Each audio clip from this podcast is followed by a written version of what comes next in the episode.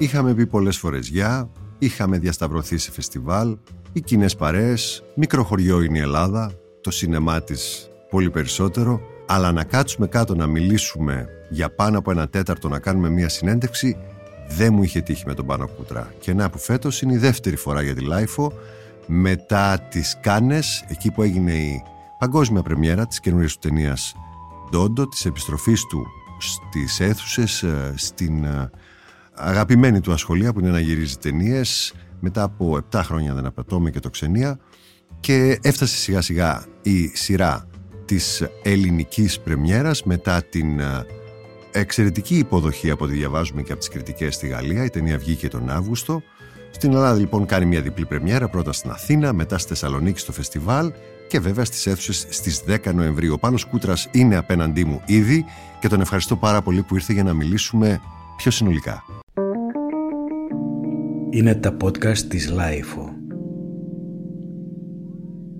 Μου έκανε εντύπωση αυτό που σου λέγα πριν, ότι τη συνέντευξη την έστειλα από τις Κάνες κατευθείαν στο περιοδικό, γιατί θέλαν να την ανεβάσουν γρήγορα και δεν πρόλαβα.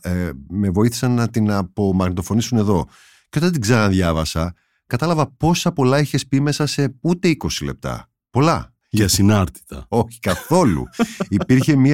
Υπήρχε μια ροή στο από πού ξεκίνησε η αφορμή, η έμπνευση για τον Ντόντο, πώς συνδέθηκες με σένα προσωπικά, με την κρίση μέσης ηλικίας. Να κάνουμε μια μικρή σύνοψη αυτής της συνέντευξης, γιατί θέλω να σε ρωτήσω και άλλα και που έχουν να κάνουν και με τη φιλμογραφία σου και την πορεία σου. Άρα λοιπόν τον Ντόντο, αυτό το εξωτικό προϊστορικό πτηνό που έχει εξαφανιστεί εδώ και χρόνια.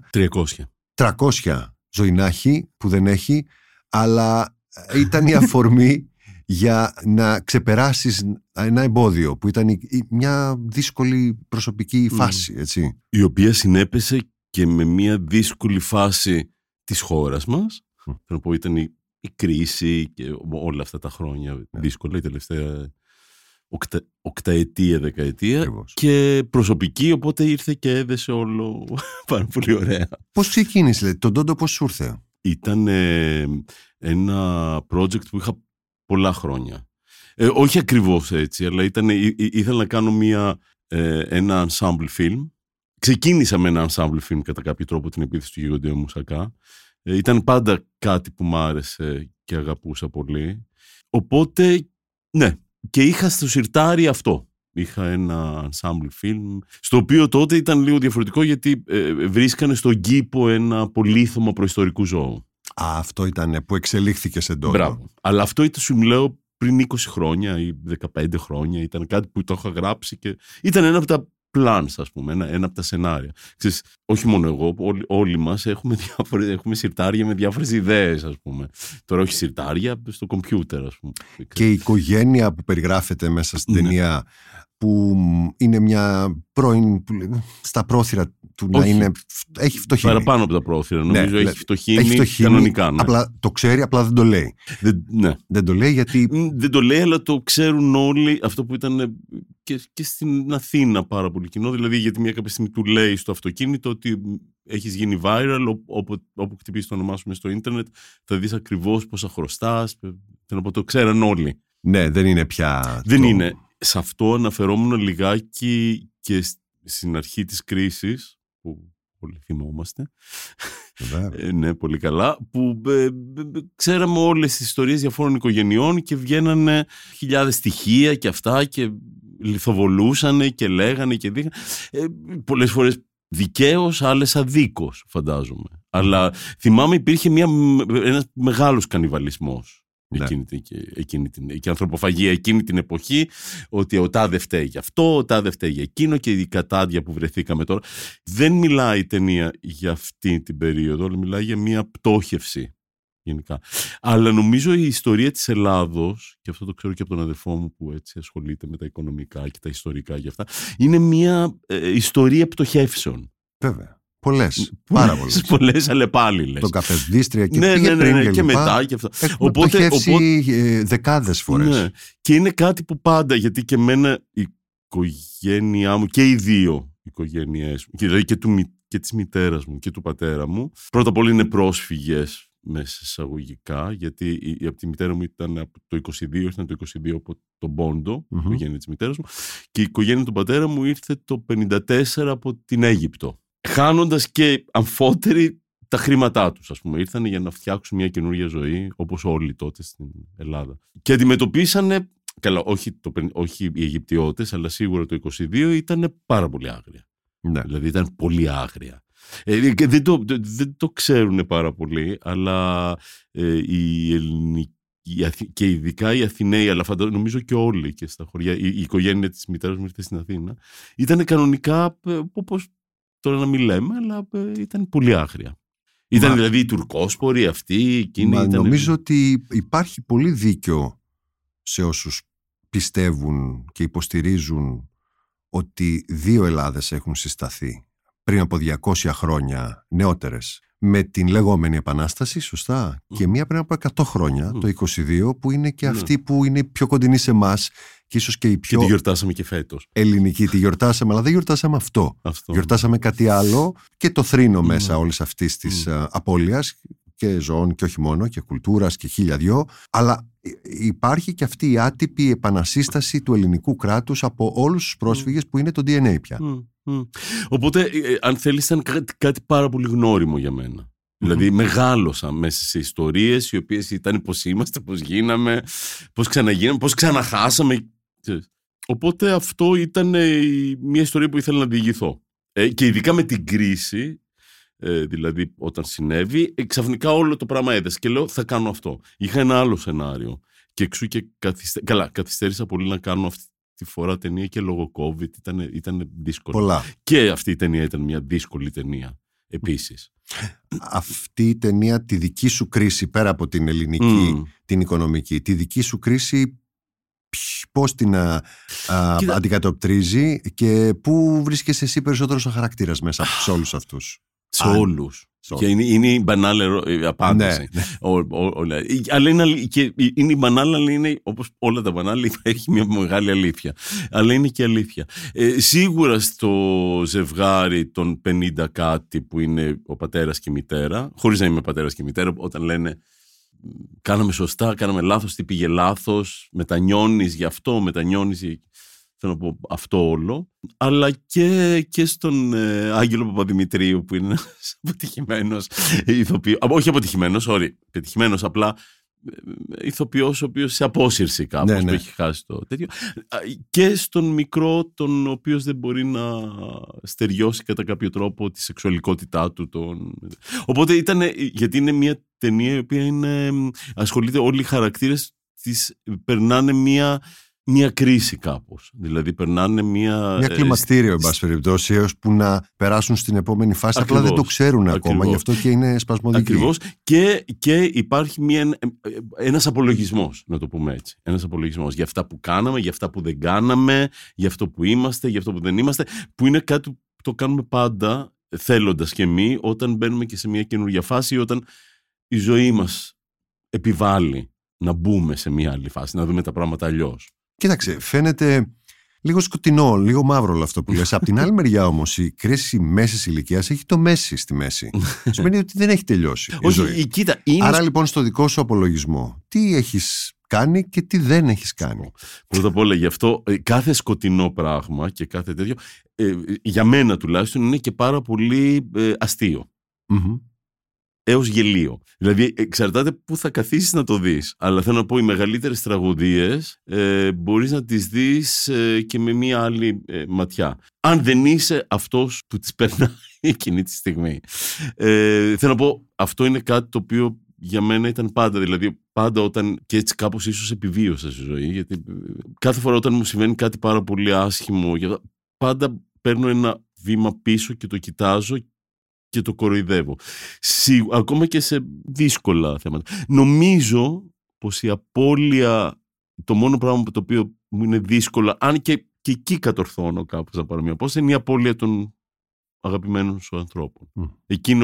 Αυτό λίγο με γονατίζει έως πολύ. Αλλά και πάλι λες, Οπότε αυτό είναι το ένα. Οπότε θέλω να πω, η ταινία είναι σκοτεινή και συγχρόνως είναι και πολύ ηρωνική και αστεία. Και... είναι, όντως. Ναι. Συμβαίνουν όλα στην ταινία. Τώρα, σε προσωπικό επίπεδο, λοιπόν, εφόσον βρίσκεσαι στη μέση ηλικία και κάνεις και τον απολογισμό σου και εσύ, τι έχεις κάνει, τι έχεις κερδίσει και τι δεν έχεις κάνει. Πολλά. Τι δεν μετανιώνω, τέλος πάντων. Κατάλαβες, τι έχεις ένα βάρος στον νόμο. Πάρα πολύ καλά καταλαβαίνω, μην ανησυχείς. Κοίτα, μετανιώνω για πάρα πολλά πράγματα, γιατί δεν είμαι από αυτούς που λένε δεν μετανιώνω για τίποτα. Για πολλά, δεν θα στα αναφέρω τώρα, γιατί θα είναι και κουραστικό. Και χαίρομαι και για πολλά που έκανα και λυπάμαι για πάρα πολλά που δεν έκανα και που έκανα. Οπότε είναι ανάμεικτο αυτό. Ένα είναι σίγουρο, το οποίο με κάνει και αυτό που σου πήγε πριν, ότι είμαι ακόμα ζωντανός, το οποίο το θεωρώ σχεδόν θαύμα. Γιατί θα σου πω, γιατί έρχομαι από μια γενιά σαν γκέι και πρώην drug addict που είχα κάθε λόγο να μην είμαι ζωντανός. Όλη μου η παρέα στη Γαλλία τους έχασα από AIDS, ή μείνανε δηλαδή το 20% έχει επιβιώσει. Εγώ για κάποιο λόγο που ακόμα δεν ξέρω ποιος, ελπίζω κάποτε να το καταλάβω, μπορεί και όχι, γλίτωσα κάπως, γιατί ήταν αυτό, ήταν λιγάκι Russian roulette τότε. Και ήταν ένας από τους λόγους που τότε έφυγα από τη Γαλλία, γιατί δεν άντεχα άλλο, δηλαδή κυριολεκτικά η παρέα μου εξαφανίστηκε. Και ήταν και κάτι πάρα πολύ δύσκολο. Γιατί πολύ δύσκολο. Βέβαια ήρθα στην Αθήνα που και εδώ ήταν απλά εδώ καθυστέρησε λίγο και δεν μιλούσαν τόσο πολύ. Άργησε λιγάκι δυστυχώς, γιατί νομίζω υπήρχαν πολλά casualties. Οπότε αυτό ήταν ένα πράγμα το οποίο είναι ένα πράγμα το οποίο χαίρομαι πάρα πολύ κάθε φορά. Λέω μα είναι δυνατόν. Και έχω πάρει πάρα πολλά drugs στη ζωή μου. Αυτό. Και κάπως με πάρα πολλές επιπτώσεις, τις οποίες έχω και καθημερινά και αυτά, ζω μια ζωή η οποία είναι λίγο ενός ανθρώπου που παίρνει χάπια και αυτά για να συντηρηθεί κάπως, αλλά ναι, μια χαρά. Οπότε αυτό είναι για μένα καθημερινά ένα θαύμα. Δηλαδή ξυπνάω το πρωί και λέω «Α, για κοίτα, είμαι ακόμα ζωντανός. Let's go». Καλλιτεχνικά... Καλλιτεχνικά και σε διακόπτω. Καλλιτεχνικά ναι, είναι ένα μεγάλο παράπονο που έχω, αλλά δεν ξέρω γιατί δεν έχω κάνει όσες ταινίες θα ήθελα να κάνω. Τις έχεις γράψει ή αισθάνθηκες ότι δεν θα γίνουν εύκολα, άρα τις ανέβαλες? Και τα δύο και άλλα δύο. Δηλαδή θέλω να πω είναι και πάρα πολύ δύσκολο. Κάνω και ένα σινεμά που πάντα ήταν, η κάθε μου ταινία ήταν ένας άθλος να γίνει. Δεν ξέρω γιατί, ίσως είναι... Δεν θέλω, εντάξει, είναι κάτι μεταξύ κάρμα και λίγο ψυχαναλυτικά ότι βάζω δύσκολα γιατί θέλω κάτι να αποδείξω στη ζωή μου. Δεν ξέρω.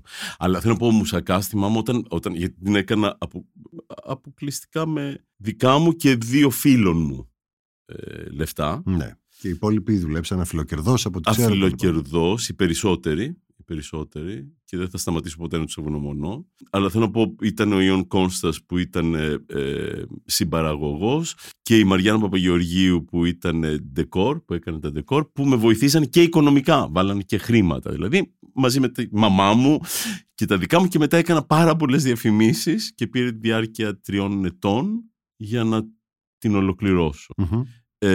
Γιατί θυμάμαι ότι όταν πήγαινα και τους έλεγα ότι είναι ένα κομμάτι που σε κάπου επιτίθεται στην Αθήνα και σε αυτό, με κοιτάζανε σαν ψυχοπαθή. Δηλαδή, και τώρα να μην λέμε ονόματα, γιατί είναι they're still around.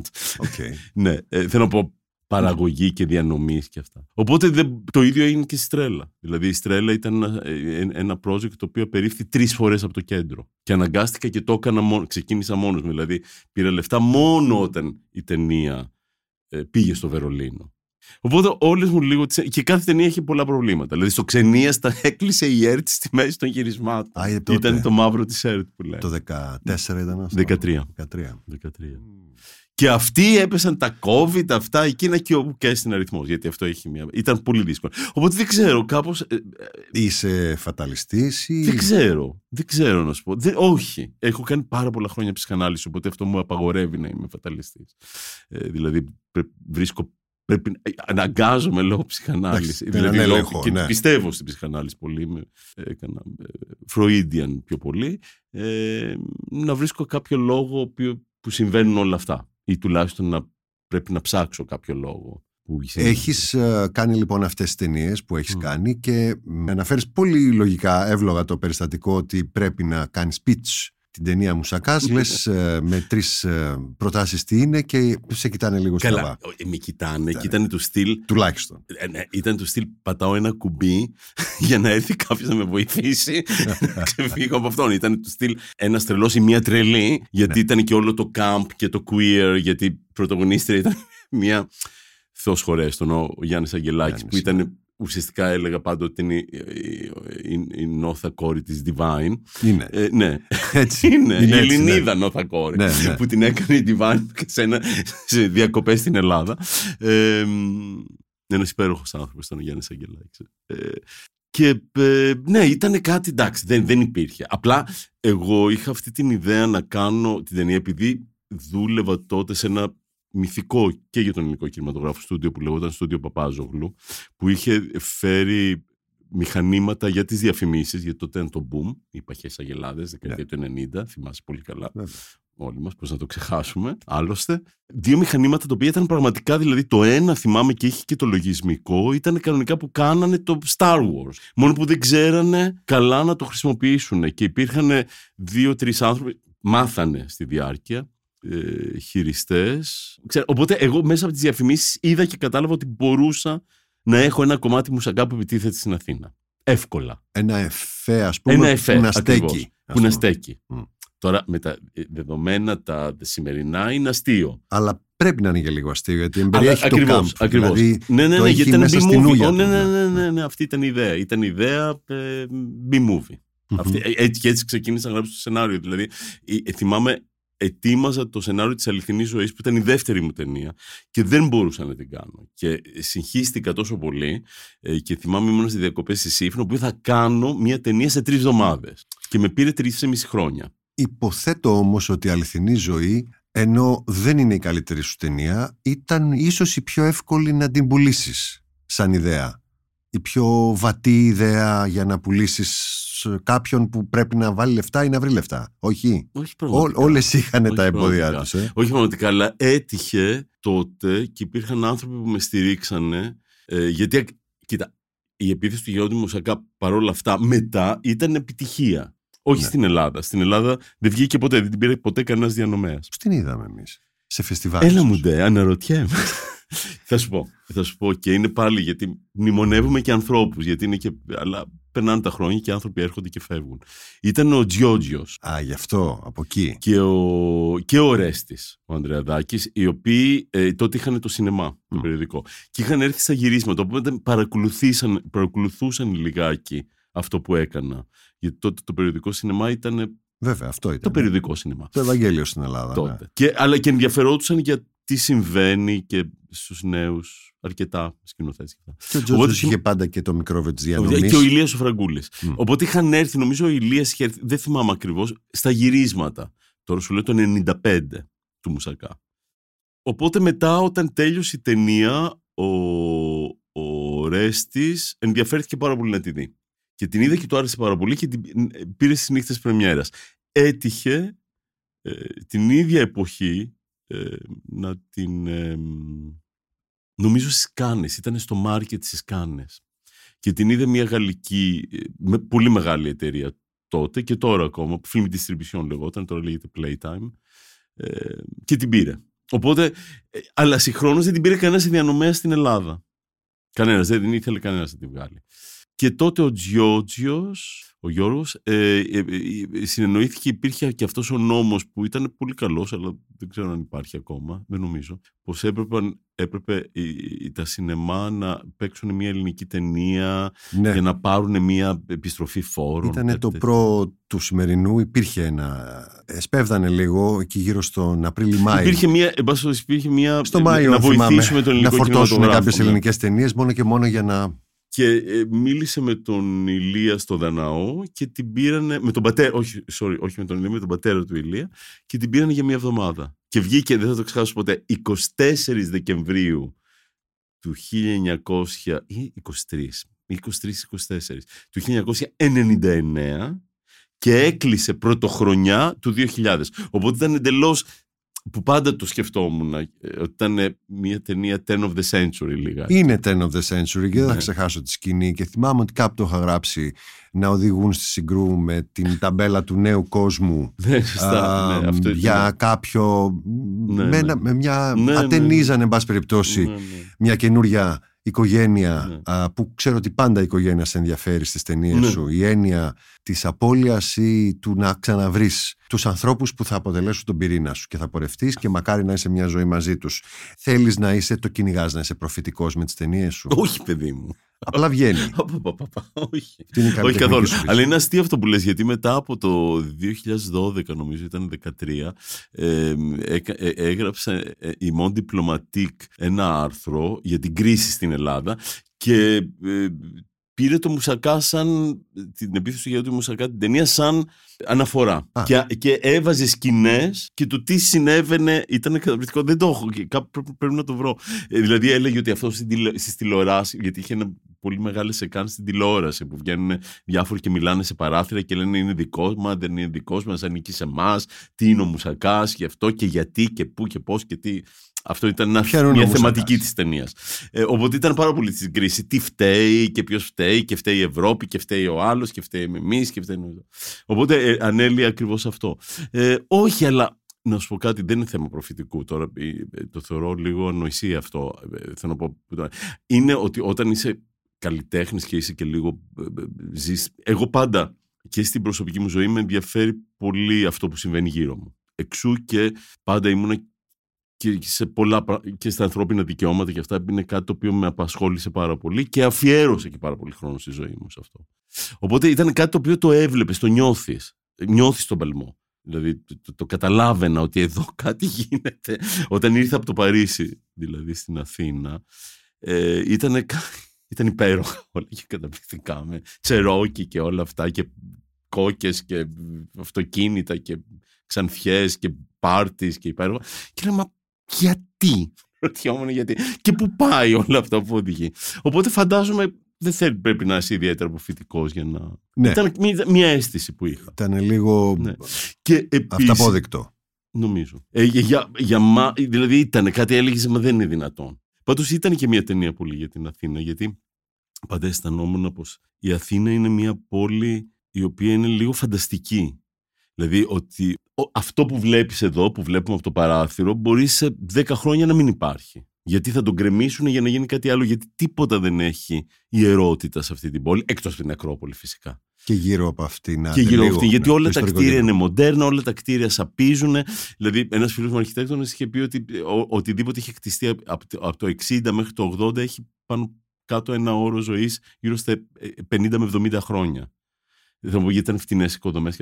Οπότε και γενικά υπάρχει αυτό στην Αθήνα. Δηλαδή, κανένας δεν είναι όπως είναι στο Παρίσι, που είναι κάτι αμετάβλητο. Δηλαδή, ξέρεις πως αυτός ο δρόμος θα υπάρχει όπως είναι για πάντα. Δηλαδή, δεν θα αλλάξει ποτέ τίποτα. Και ήδη και εγώ που είμαι τόσα χρόνια, ξέρω ότι ναι, άνοιξε αυτή η μπουτίκ και έκλεισε η άλλη και αυτά, αλλά τα κτίρια είναι τα ίδια. Εδώ πέρα δεν. Όλα αλλάζουν. Όλα ρέουν. Με έναν τρόπο όμως. Και όλα είναι εκεί και συγχρόνως δεν είναι. Και το μόνο που παραμένει είναι η Ακρόπολη.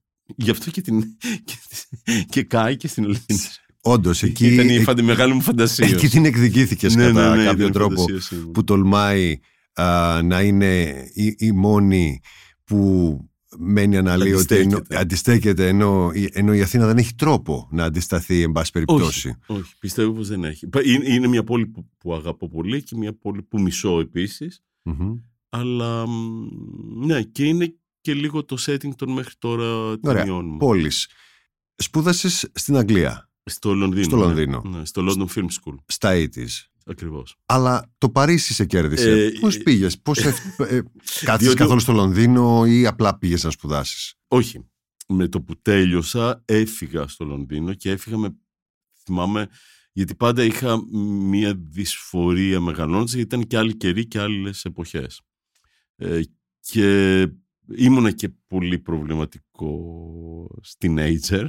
Αναρωτιέμαι γιατί. Στα είπα όλα, τα έχω πει όλα ήδη.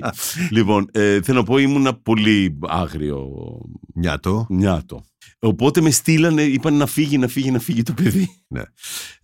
Και πήγα στο Λονδίνο, που εκεί, δεν θα το ξεχάσω ποτέ, με το που έφυγα, είπα «ΟΚ, εδώ είμαι». Επίσης ήμουνα και punk ή meta-punk. Και εξακολουθείς να είσαι. Και εξακολουθώ με κάποιο τρόπο, σίγουρα. Ναι, όχι, είναι σκορπισμένοι οι punk στις ταινίες σου. Είναι κάτι το οποίο, ναι. Είναι κάτι το οποίο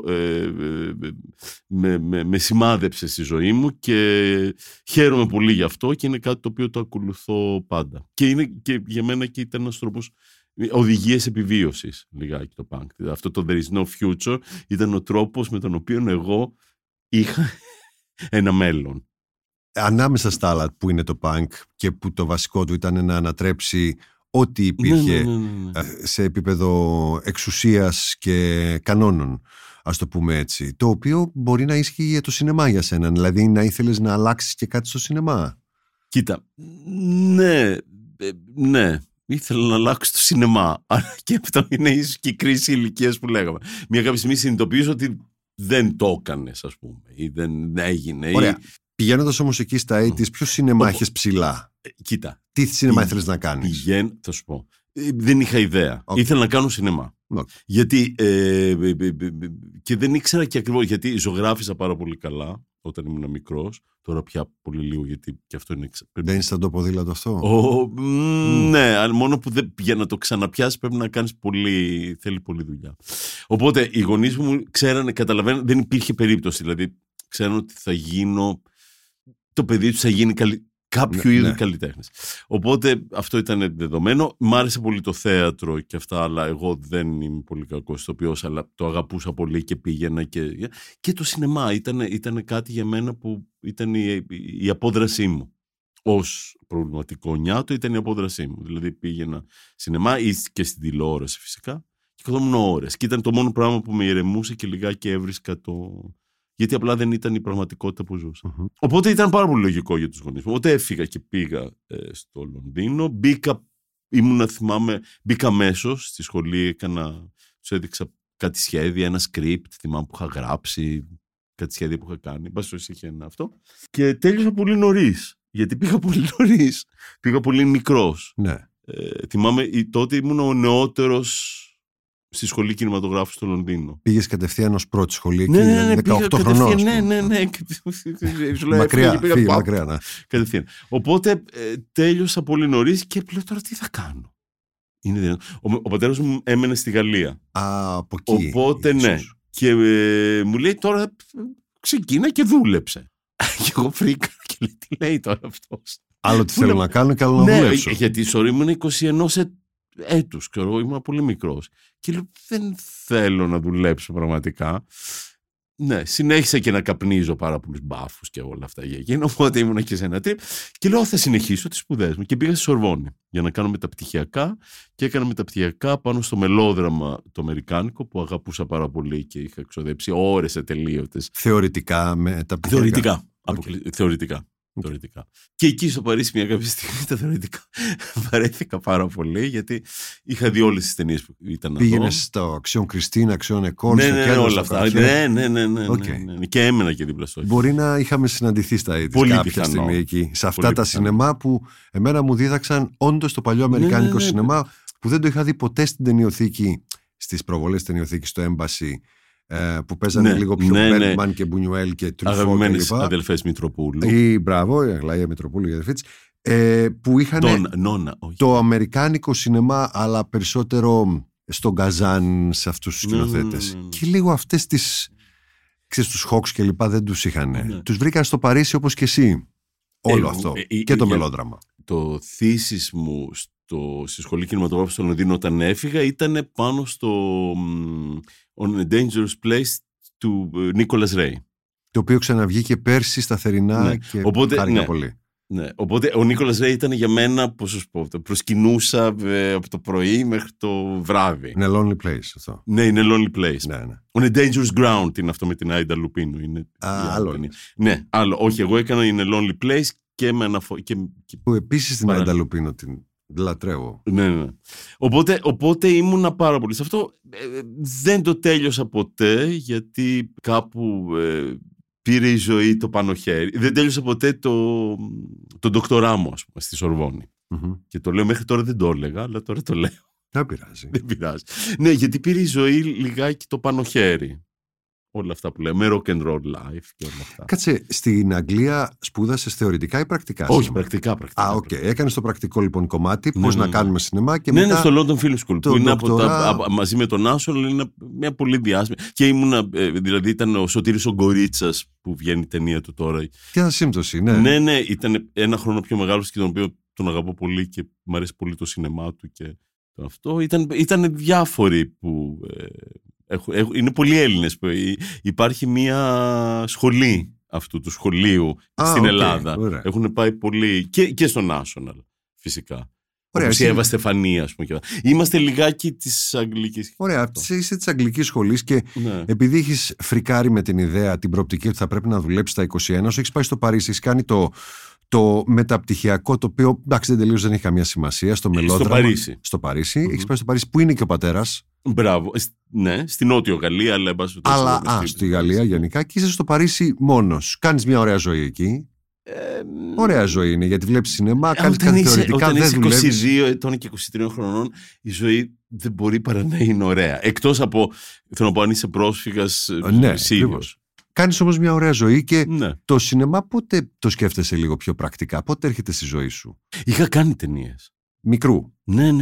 Από σπουδαστής. Ναι, εννοείται, και στο Παρίσι ετοίμαζα 8mm, έκανα πάντα, κρατούσα ημερολόγια με 8mm.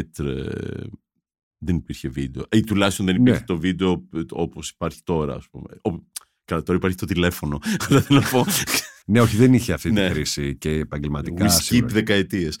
Αλλά λεφτά έβγαλες από διαφήμιση, δούλεψες εκεί στο Παρίσι? Όχι. Ναι, έκανα διαφημίσεις στο Παρίσι. Έκανα κλιπ.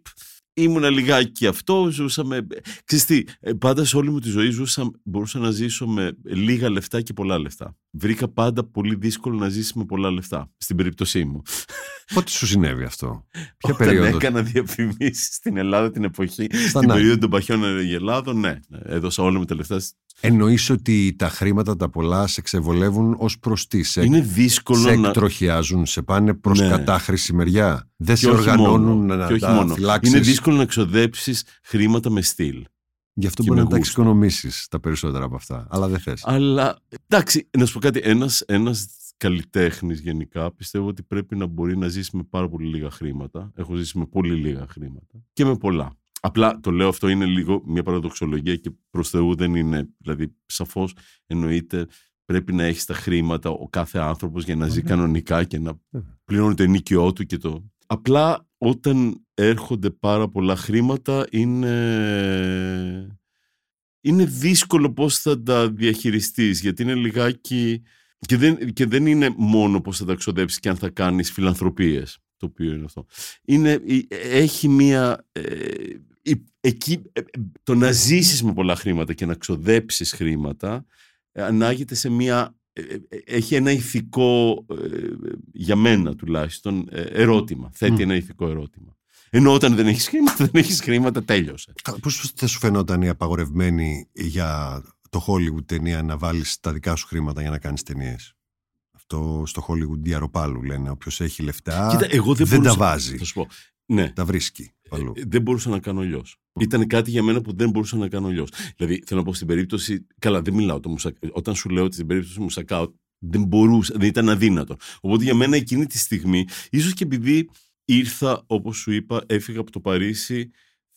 Πάντα ήθελα να κάνω ταινίες και πάντα ονειρευόμουν να κάνω ταινίες. Ίσως και μέσα στη μαστούρα μου, χωρίς να είναι τέτοιο, αλλά πάντα είναι μόνο να κάνω ταινίες. Οπότε όταν έφτασε η στιγμή και είπα: OK, εδώ πέρα ή πας από εκεί, στο overdose, ή πας από εδώ να κάνεις μια ταινία. Και... ήταν για μένα ένα overdose, ενός είδους overdose. Γι' αυτό λέω ότι το punk με βοήθησε πάρα πολύ στη ζωή. Δηλαδή, όταν ξεκίνησα να κάνω το Μουσακά, δεν ξεκίνησα λέγοντας: πάω να κάνω μια ταινία η οποία θα αγοραστεί στη Γαλλία και στην Ιαπωνία και θα γίνει cult. Που έγινε, ήταν να πάω να κάνω μια ταινία και αν τελειώσει, τέλειωσε. Αν δεν τελειώσει, θα πάρουμε τον dealer τηλέφωνο. Είχες έτοιμο τον backup plan. Hello. Το Παρίσι. Οπότε κάπως έτσι έγινα. Στη Στρέλλα ήταν λίγο πιο δύσκολα. Γιατί εκεί ήμουν πολύ πιο μεγάλος φυσικά και αντιμετώπισα και προβλήματα υγείας. Δηλαδή το γεγονός ότι δεν μπορούσα να κάνω αυτή την ταινία, γιατί προσπάθησα πάρα πολύ. Σου λέω, απερίφθη 3 φορές από το κέντρο. Δηλαδή είχα ένα τείχο μπροστά μου και ήξερα ότι το σενάριο είναι καλό. Ήξερα ότι. Έμαθες ποτέ τη δικαιολογία, ήτανε. Α, ναι, τα ξέρω όλα. Δεν έχει σημασία. Θέλω να πω. Εντάξει, δεν έχει σημασία. Το απέρριψαν στη βάση πια του σεναρίου, ότι δεν τους άρεσε το σενάριο. Βέβαια. Υποψιάστηκες όμως ότι το θέμα κόλλαγε. Σίγουρα και το θέμα, όλα. Τι να σου πω. Και ευτυχώς ήταν η Ελένη Κωσυφίδου, με την οποία είμαστε ακόμα. Συνεχίζεται πάντα. Και μου λέει: και πάμε να την κάνουμε. Έτυχε να μου πέσουν κάποια οικογενειακά λεφτά στο χέρι. Είχα και κάποια λεφτά από διαφημίσεις, κάπως έτσι. Και κάπως έτσι βγήκε. Ναι. Και ευτυχώς μετά, γιατί με την Ελένη δηλαδή όλο το πώς production το χρωστούσαμε. Τότε το πήρε το Βερολίνο και μετά όταν το πήρε το Βερολίνο έδωσε και το κέντρο λεφτά και έτσι μπόρεσε να τελειώσει η ταινία. Ευτυχώς που έκατσε αυτό το overdose στη συγκεκριμένη περίπτωση. Γιατί είναι και υπέροχη και χρήσιμη η Στρέλλα. Μιας αφορμής δοθήσεις. Υπάρχει συνέχεια στη Στρέλλα, διότι ανεβαίνει σωστά στην Ελλάδα, στο θέατρο, στη Λυρική, και έχει γίνει ένα θέμα με την πρωταγωνίστρια, το άτομο που θα πρωταγωνιστήσει. Αποσύρθηκε κατά κάποιον τρόπο ο πρωταγωνιστής και βρίσκεται ο φορέας αυτός σε αναζήτηση τρανς ηθοποιού. Σωστά. Το οποίο πώς το βλέπεις εσύ και πώς το σχολιάζεις? Λυπάμαι που ακόμα τόσα χρόνια μετά τη Στρέλλα η ορατότητα των τρανς και των LGBT γενικά παραμένει και πολλά προβλήματα παραμένουν όπως ήταν. Όχι ψέματα, έχουν καλυτερεύσει κάπως. Αλλά όχι τόσο όσο. Όχι, ναι, ας πούμε, δεν υπάρχει γάμος, δεν υπάρχει, το οποίο είναι ανήκουστο, ας πούμε. Και υπάρχουν πάντα προβλήματα. Οπότε, κατά κάποιο τρόπο, αν θέλεις, χαίρομαι που υπάρχει αυτή η συζήτηση, γιατί κρατάει αυτό το θέμα ανοιχτό. Okay. Οπότε λυπάμαι που μετά τη Στρέλλα, γιατί ξέρω ότι η Στρέλλα ήταν ένα turning point στην κοινότητα, γιατί έδωσε ορατότητα ειδικά στην trans κοινότητα, και χαίρομαι πολύ γι' αυτό και απεδείχθη, θέλω να πω, μέσα στα χρόνια. Αλλά λυπάμαι που δεν έχει φτάσει στο σημείο μετά από 12 χρόνια τώρα είναι, νομίζω, το 9, 13, Παναγία μου. Σύντομα 14. Οπότε, απ' τη μία λυπάμαι πολύ και χαίρομαι που ακόμα συζητιέται με αυτόν τον τρόπο που συζητιέται. Γιατί πρέπει να συζητιέται από τη στιγμή που δεν έχει προχωρήσει όσο θα έπρεπε να έχει προχωρήσει. Λοιπόν, τώρα, όσον αφορά αυτό, δεν το ξέρω τον τραγουδιστή, έχω ακούσει τα καλύτερα λόγια γι' αυτόν. Και θα ήθελα πολύ να το γνωρίσω. Τον καλλιτέχνη που απεσύρθη. Και είμαι σίγουρος θα ήταν υπέροχος και θέλω να πω, έχω ακούσει πραγματικά πολύ καλά λόγια γι' αυτόν. Νομίζω πως υπήρξε ίσως μία πολύ, πολύ γρήγορες αποφάσεις. Δηλαδή, θέλω να πω, πάντα έλεγα, εγώ για να βρω τη Μήνα Ορφανού, θεωρώ ακόμα μοναδική σε αυτό που έκανε και για μένα, όπως έχω πει, είναι για μένα και για τον Παναγιώτη Βαγγελίδη που το συζητήσαμε, θα είναι πάντα αυτή η Στρέλλα. Κάναμε 1 χρόνο και 1 χρόνο πάρα πολύ εντατικής έρευνας. Καταλαβαίνω ότι για την όπερα, γιατί και υπάρχουν πάρα πολλές συζητήσεις και όχι μόνο στην Ελλάδα, διεθνώς, πόσα τρανς άτομα υπάρχουν που θα μπορούσαν να ερμηνεύσουν τους ρόλους. Ακριβώς, για να είναι. Γιατί έχει απαιτήσεις υποψήφια για προσεπιλογή, ναι. Έχει απαιτήσεις προφανώς ο ρόλος. Αισθάνομαι ότι ίσως, από ό,τι κατάλαβα, δεν έγινε αρκετό ψάξιμο. Νομίζω ότι δεν υπάρχει κανένα πρόβλημα μια κάποια στιγμή να καταλήξεις και να αλλάξεις την πορεία και να και εγώ ούτε ο Παναγιώτης Ευαγγελίδης ήμασταν μειγμένοι. Δηλαδή δώσαμε τα δικαιώματα, χάρηκα πάρα πολύ, γιατί πιστεύω και στη Λυρική, γιατί μέχρι τώρα έχουν κάνει εξαιρετικές δουλειά, και για τη Στρέλλα. Δεν το παρακολούθησα, αλλά νομίζω θα έπρεπε να γίνει λίγο πιο πολύ ψάξιμο, να δούμε και να δούνε. Άρα εκεί εκεί όταν λες ok, πάω τείχο, γιατί και εγώ μια κάποια στιγμή όταν έλεγα ευτυχώς εμφανίστηκε η Μήνα Ορφανούς στη ζωή μου και στην ταινία, σχεδόν μερικές εβδομάδες πριν πω ok, τα παρατάω. Γιατί δεν έβρισκες? Γιατί δεν έβρισκα, γιατί είχα ξεκινήσει να κάνω, όταν έγραψα το σενάριο και ξεκίνησα να κάνω casting και ξεκίνησα βλέποντας και ηθοποιούς, άντρες και γυναίκες, γιατί θεώρησα ότι είναι κάπου στη μέση. Και μετά την πρώτη μέρα casting είπα όχι, δεν είναι αυτό που θέλω, δεν είναι αυτό που πρέπει να γίνει, γεια σας, τελειώσαμε. Και μετά πήρα τους δρόμους, μάλλον τη λεωφόρο Συγκρού. Και τηλέφωνα, αγγελίες. Δηλαδή η Μήνα Ορφανού με βρήκε από μένα μια αγγελία που είχα καρφιτσώσει μόνος μου στις κούκλες. Φαντάζομαι τώρα πόσο πιο κομπλικέ γίνεται η υπόθεση της έρευνας, διότι δεν ψάχνεις μόνο ένα άτομο που να ερμηνεύει, αλλά και να τραγουδάει κιόλας. Οπότε από εκείνη τη στιγμή, άρα πιστεύω ότι αυτή τη στιγμή όταν πια χτυπήσεις τοίχο, όπως και εγώ, αν δεν έβρισκα τη Μήνα, τα χτυπούσα τοίχο, θα ανοίγει μια καινούργια συζήτηση. Εννοείς ότι αν δεν βρεις τρανς ερμηνευτή, πηγαίνεις σε άλλη λύση, αλλά άλλη όχι λύση. Ανάποδα. Ακριβώς. Okay. Δηλαδή πιστεύω ότι όλος ο κόπος που έχει γίνει για τις μειονότητες γενικά, δηλαδή στην αληθινή ζωή παραδείγματος χάριν, επέμενα πάρα πολύ και πήρε ένα κοφό ηθοποιό, ο οποίος δυστυχώς δεν είναι πια στη ζωή, ο Γιάννης Διαμαντής, πήρε ένα κοφό ηθοποιό για να ερμηνεύσει τον κοφό ήρωα.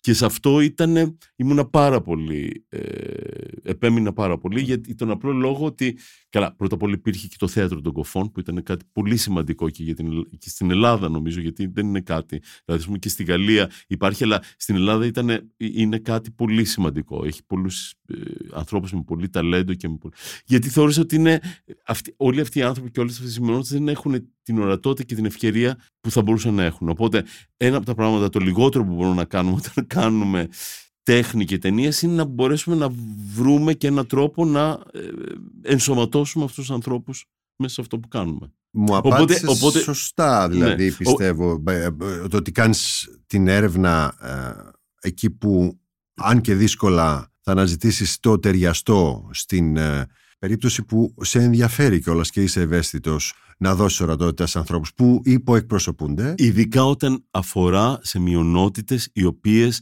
για χρόνια δεν έχουν ορατότητα. Απ' την άλλη μεριά, βέβαια. Δηλαδή δεν μιλάμε να πας να βρεις ένα δικηγόρο ή ένα αγρότη για να παίξεις τον δικηγόρο ή τον αγρότη. Πήγες στο άλλο άκρο. Εγώ θέλω να σε ρωτήσω για την μεγάλη μεσαία ζώνη που διεθνώς πια αποτελεί θέμα στο σινεμά, δεν ξέρω, φαντάζομαι σε όλες τις τέχνες, ότι για παράδειγμα βγαίνει ο Τομ Χάνκς και λέει ότι εγώ το 2022 το ρόλο του γκέι στη Φιλαδέλφια δεν θα τον έπαιζα. Δηλαδή δεν θα είχα δεχτεί εγώ. Πόσο μάλλον οι casting directors και το στούντιο. Πρωτοποριακά ο Νίκολσον είχε αρνηθεί το 1972 ένα ρόλο, νομίζω του Πατσίνο στον ΟΝΟ, γιατί λέει εγώ δεν είμαι Ιταλός. Αυτά πρέπει να τα παίξουν Ιταλοί. Μόνο ο Μπράντο τελικά ήταν ο μη Ιταλός που έπαιξε ένα ρόλο Ιταλού. Ήταν ο Μπράντο, που παρά το επώνυμό του, μόνο Ιταλός δεν είναι. Θέλω να πω ότι πια σε θέμα σεξουαλικότητας υπάρχει μια κατεύθυνση και σε ρόλους εθνικότητας επίσης, παρότι μερικές εθνικότητες δεν είναι ακριβώς Σαμόαν, είναι και Ιταλοί, είναι σε λίγο και Γερμανοί. Δηλαδή θέλω να πω ότι. Μιλάς για τη Μάριλιν Μονρό τώρα που την έπαιξε μια Λατίνα, ας πούμε. Βέβαια. Είναι μια συζήτηση. Η Σκάλετ Τζοχάνσον έφαγε πολύ κράξιμο όταν έπαιξε μια Asian, ένα whitewashing δηλαδή, παρότι ο χαρακτήρας βασιζόταν σε κόμικ. Και πάντα δεν έχει σημασία. Επαναλαμβάνω. Αλλά και εκεί θα πρέπει να πας πρώτα στην κοινότητα, ας πούμε, των Ασιατών και των Ιταλών. Ότι όσο υπάρχει ακόμα. Και υπάρχουν, κοίτα, δεν ξέρω για την κοινότητα των Ασιατών, αλλά αν και πιστεύω ακράδαντα πως όσο υπάρχει πρόβλημα σε μια κοινότητα, σε μια μειονότητα, να μπορέσει να έχει ορατότητα και να έχει τα δικαιώματα τα οποία μέσα στην κοινωνία είναι ίσα με των υπολείπων, ναι, πρέπει να πριμοδοτήσεις αυτή την κοινότητα. Okay. Θυμάμαι να είμαι ίσως στον Δανάο, δεν είμαι σίγουρος, σε ένα σινεμά της Αθήνας, σε μια παρουσίαση της ταινίας Στρέλλα. Και ήταν ο Κορκιασμένος, ο ηθοποιός δίπλα, και εσύ. Και είπε ένα ευχαριστώ για μια ταινία ανθρώπινη. Λες εσύ μάλλον λες εσύ μια queer ταινία, λέει αυτός μια ανθρώπινη ταινία, μια οικουμενική ταινία, και λες όχι, μια queer ταινία, τον επιμένεις. Στο Βερολίνο ήταν. Ήταν στο Βερολίνο, α, το θυμάσαι. Καταλαβαίνεις τι εννοούσε. Απολύτως, αλλά για εκείνη τη στιγμή ήταν πιο σημαντικό το χαρακτηριστικό queer από το χαρακτηριστικό ανθρώπινο, που μπορεί να είναι πάρα πολλές ταινίες. Ναι, που είναι όλες. Αν είναι οικουμενικές, είναι ανθρώπινες. Δεν το συζητάμε, και καλές. You say. Μπορεί να είναι και απάνθρωπες, εννοείς, ναι. Ναι. Θέλω να μου πεις λοιπόν. Όχι, συμφωνώ μαζί σου. Ναι. Θέλω να μου πεις αν το Παρίσι, για να πάμε λίγο από εκεί που ήρθαμε, αν το Παρίσι που γενικά είναι πάρα πολύ selfie friendly πλέον πόλη και πάντα ήταν. Εντάξει, δεν είναι το Παρίσι αυτό που το folklore, το όχι. Αν ήταν κινηματογραφήσιμη για σένα, αν ήταν εμπνευστική πόλη για σένα, για σινεμά. Το Παρίσι είναι μια πόλη που αγαπώ πολύ. Είναι η δεύτερη μου πόλη, κατά κάποιο τρόπο. Γιατί έχω ζήσει πάρα πολλά χρόνια και ζω ακόμα. Και είναι μια πόλη που αγαπώ πολύ. Είναι μια πόλη η οποία δεν υπάρχει γωνιά 100% της πόλης που να μην έχει κινηματογραφηθεί. Και αυτό είναι πάντα. Το αισθάνθηκα πάρα πολύ έντονα όταν ήρθα να κάνω την επίθεση του Γιγαντιού Μουσακά.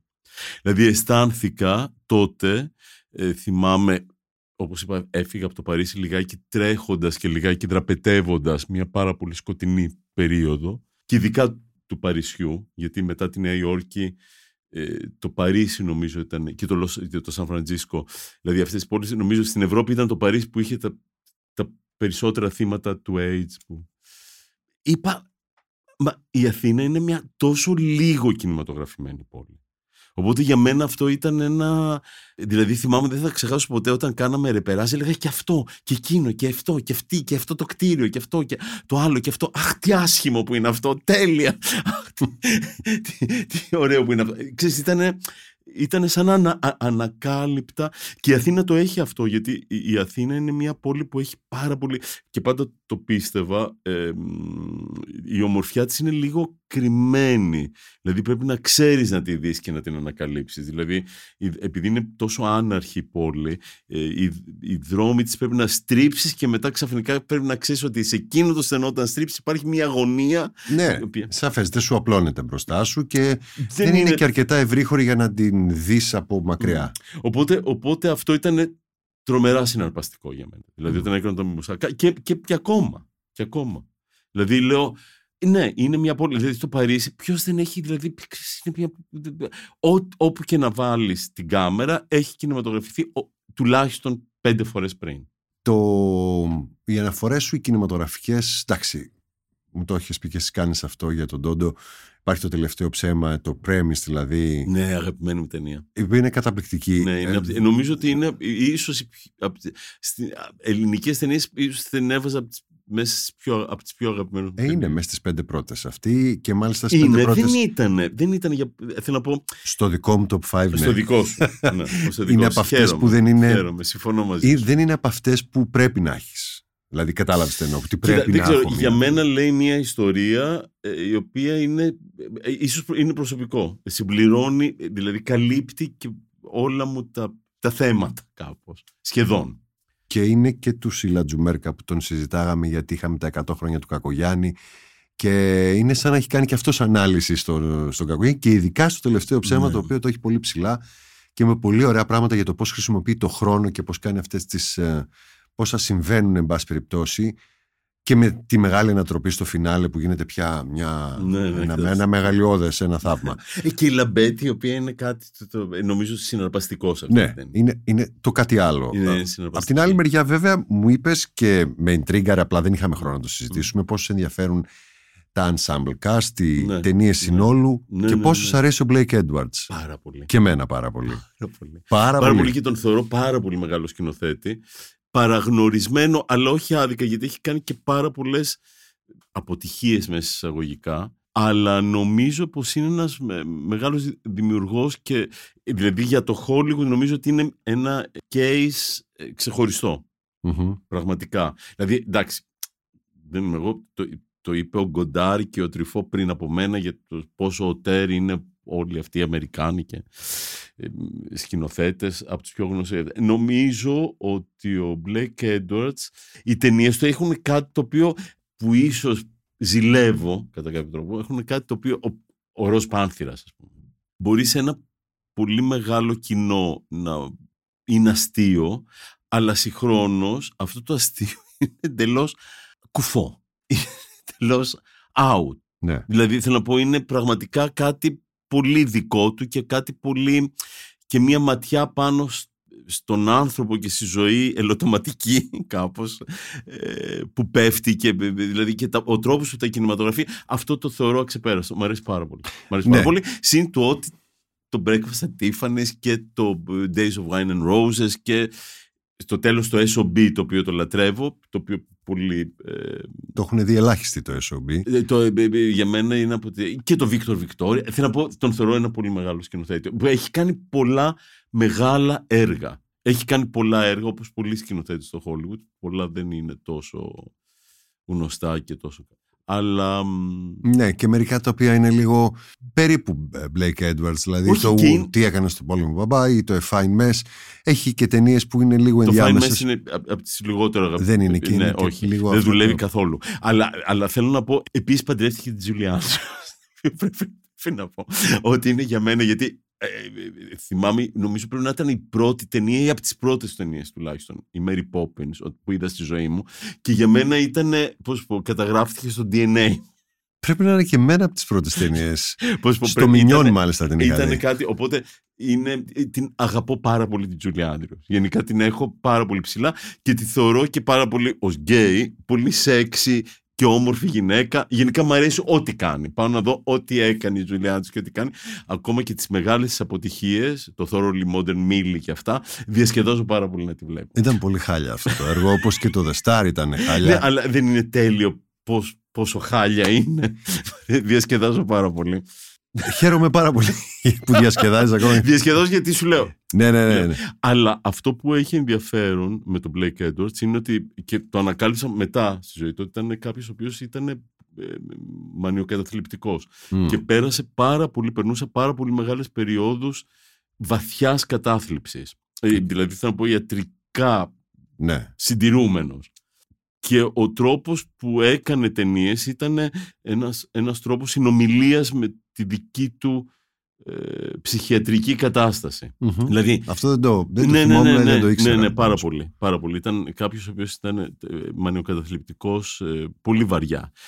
Και κάποιος ο οποίος απέτυχε, δηλαδή αποτυχίες στο Hollywood ήταν αποτυχίες πραγματικές. Δηλαδή δεν τον αφήνει να κάνει ταινία και μετά παρακαλούσε. Στο SOB η ιστορία που λέει... Που είναι ο σκηνοθέτης που στην αρχή της ταινίας θέλει να αυτοκτονήσει και προσπαθεί να βρει κάθε τρόπο να αυτοκτονήσει. Ας πούμε, μόνο αυτό που ξεκινάει μια ταινία με έναν άνθρωπο που θέλει να αυτοκτονήσει και αποτυχάνει να αυτοκτονήσει με κάθε τρόπο, για μένα είναι μεγάλη ώρα. Καλά κάναμε και τον θυμηθήκαμε, τον Blake Edwards, γιατί είναι όντως ξεχωριστή περίπτωση. Το SOB είναι μια ταινία που αξίζει κανείς να ανακαλύψει, αν μπορέσει να τη βρει πουθενά. Και καταπληκτική για το Hollywood. Δηλαδή. Μια από τις καλύτερες κρυφές εντός αγωγικών ερμηνείες της Τζούλια Άντριους, εκεί που αποκάλυψε το στήθος. Τώρα λέω για καταστάσεις που με πάνε και εμένα πολύ πίσω. Ναι. Η Τζούλια Άντριους, η οποία μια από τις καλύτερες ερμηνείες της είναι όντως το Victor Victoria, που είναι υπέροχη ταινία. Δεν έχουμε ξεχάσει, εγώ τουλάχιστον, το Πάρτι που δεν αναφέραμε και είναι κορυφαία ταινία του Blake Edwards, ίσως η καλύτερη του. Ναι. Και έχεις απόλυτο δίκιο, ο Blake Edwards είναι ένας πολύ Αμερικανός δημιουργός, ο οποίος έχει και πολύ Γαλλία μέσα του και πολύ Αγγλία μέσα του. Δεν ξέρω πώς τα έχει καταφέρει, δηλαδή να έχει από τους παλιούς του Βοβού που λάτρευε μέχρι τον Τατί και κάποιους Άγγλους στο παραλογισμό, και παράλληλα να βγάζει. Είναι ένας, και επιμένω, διότι μπορεί να μου πεις ότι μου αρέσει ο Buñuel, αλλά τον ξέρουμε τον Buñuel, υπάρχουν αφιερώματα. Στον κακομοίρη τον Blake Edwards κανένας δεν έχει κάνει στην Ελλάδα. Και οφείλει. Και νομίζω και. Ναι, εντάξει. Και ο καθένας έχει το στίγμα του και στον κινηματογράφο. Και τι καλά που υπάρχουν τόσες πολλές ταινίες και τόσοι πολλοί σκηνοθέτες, και ίσως μπορούμε ακόμα να ανακαλύψουμε άλλους τόσους που τους έχουμε προσπεράσει και ανακαλύψει. Πολλούς από αυτούς τους έχουν ανακαλύψει οι Γάλλοι. Με την κριτική τους από τη δεκαετία του 50 και έπειτα, και με όλα αυτά που κάνουν που τους ξέρουμε, έχουν ανακαλύψει και σένα και σε έχουν εγκομιάσει πολύ. Και οι διανομής σου έχουν εξασφαλίσει στις όλες τις ταινίες σου, σωστά. Ναι, σε όλες. Και οι κριτικές. Εκτός από την αληθινή ζωή. Α, οκ. Okay.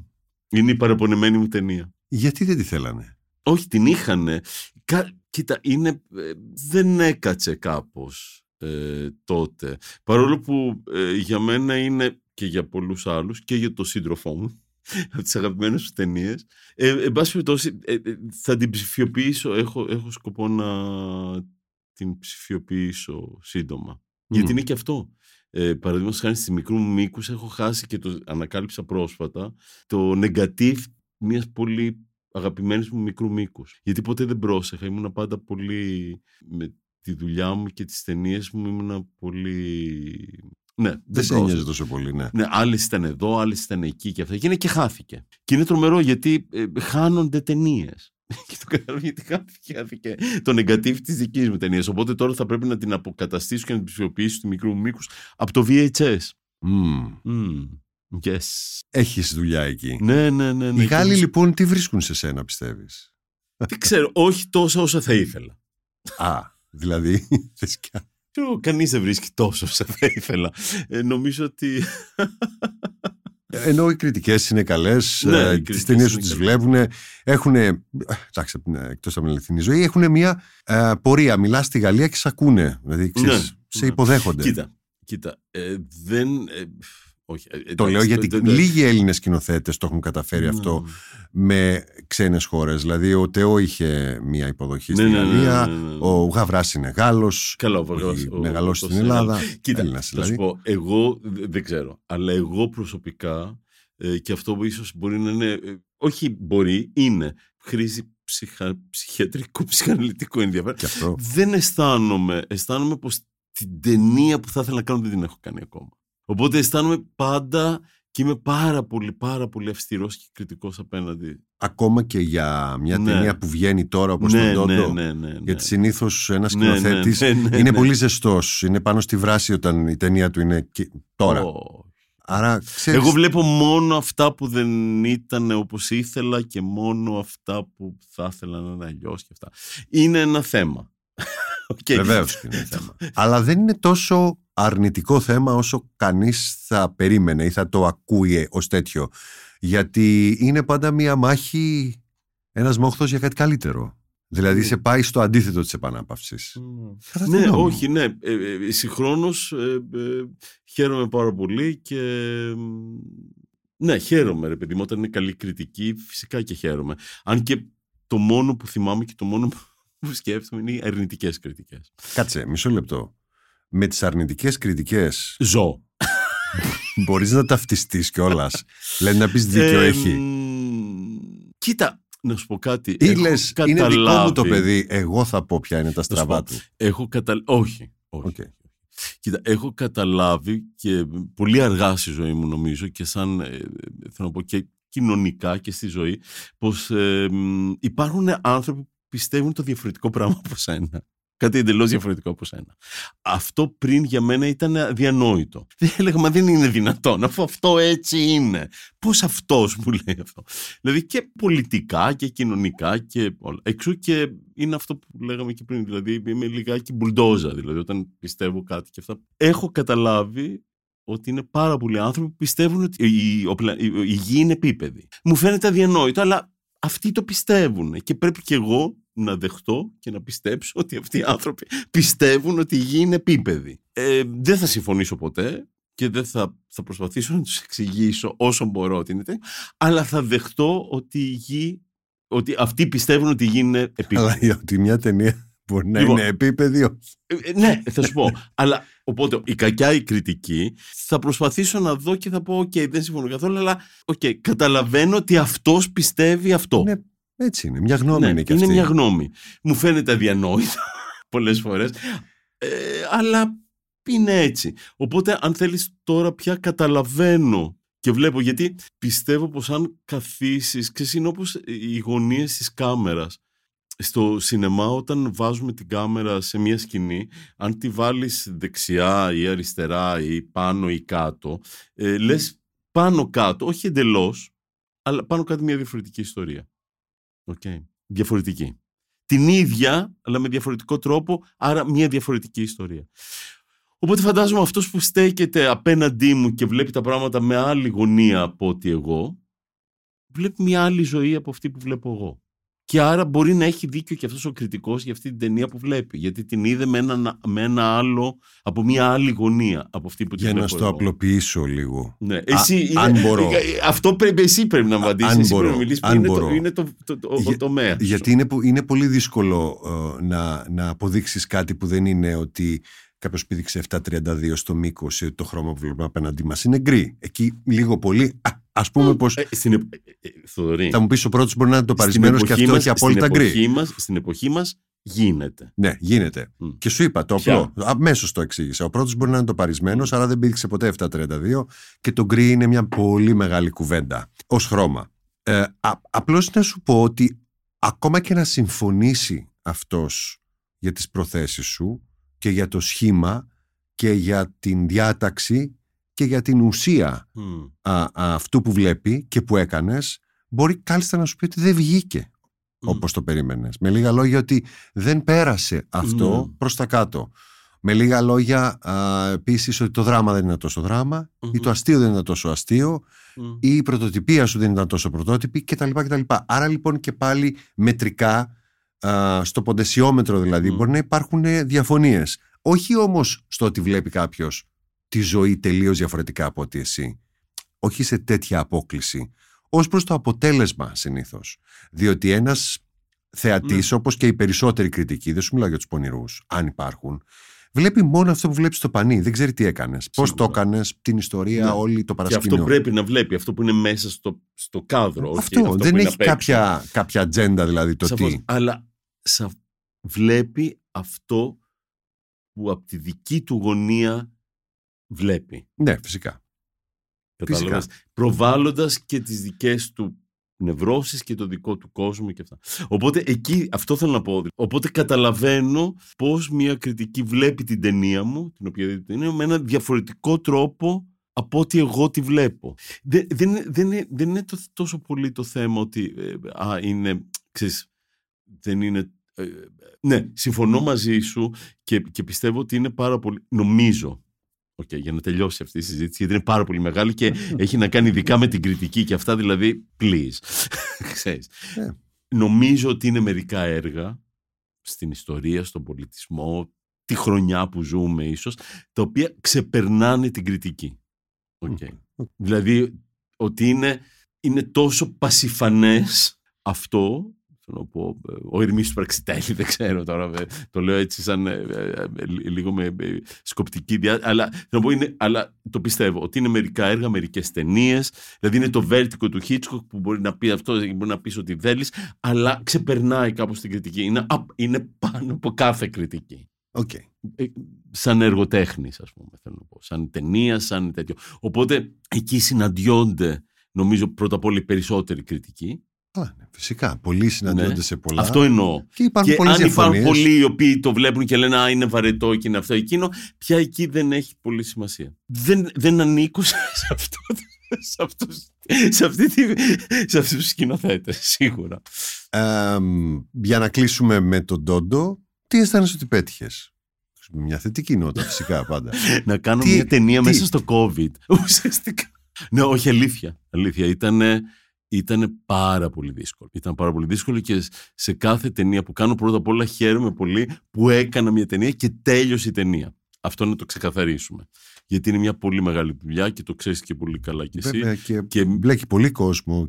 Μπλέκει πολύ κόσμο, έχει πάρα πολύ κόπο και ειδικά όπως κάνω εγώ ταινίες που ουσιαστικά γράφω και το σενάριο και ασχολούμαι και με την παραγωγή και με το μοντάζ. Δηλαδή την πάω από την αρχή μέχρι το τέλος. Δηλαδή είναι για μένα ένα κομμάτι της ζωής μου.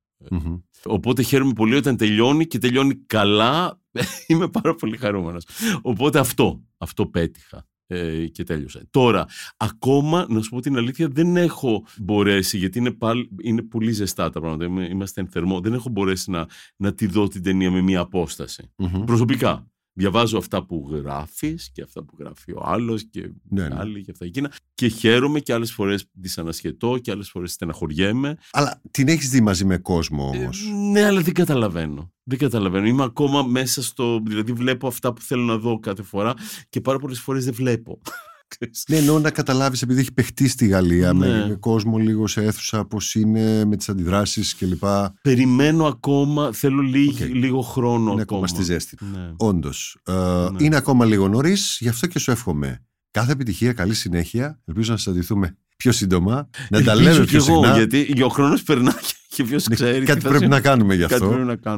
Και αν ποτέ θελήσεις να σε προσλάβουν, γιατί το έχεις παράπονο ότι κανένας ποτέ δεν σου ανέθεσε καμία άλλη δουλειά πέρα από αυτές, γύρω από το σινέμα, από αυτά τα σενάρια που γράφεις, από αυτά που σκηνοθέτεις εσύ, καλό είναι να το πεις και εσύ ότι είσαι διαθέσιμος ενδεχομένως να κάνεις και κάτι το οποίο δεν έχεις ξεκινήσει από το 0 για να το φτάσεις στο 100. Το λέω και συγχρόνως δεν ξέρω να λέω αλήθεια. Ναι. Όχι, δεν ξέρω. Αυτό αφήνω ανοιχτό. Σε ευχαριστώ πάρα πολύ. Εγώ σε ευχαριστώ, να είσαι καλά.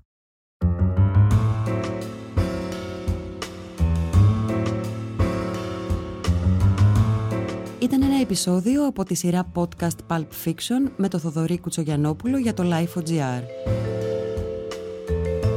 Τα podcast της LIFO ανανεώνονται καθημερινά και τα ακούτε μέσα από το LIFO GR ή τις εφαρμογές της Apple, του Spotify ή της Google. Κάντε subscribe πατώντας πάνω στα αντίστοιχα εικονίδια για να μην χάνετε κανένα επεισόδιο. Ηχοληψία, επεξεργασία και επιμέλεια, Φέδωνας Χτενάς και Μερόπη Κοκκίνη. Ήταν μια παραγωγή της LIFO. Είναι τα podcast της LIFO.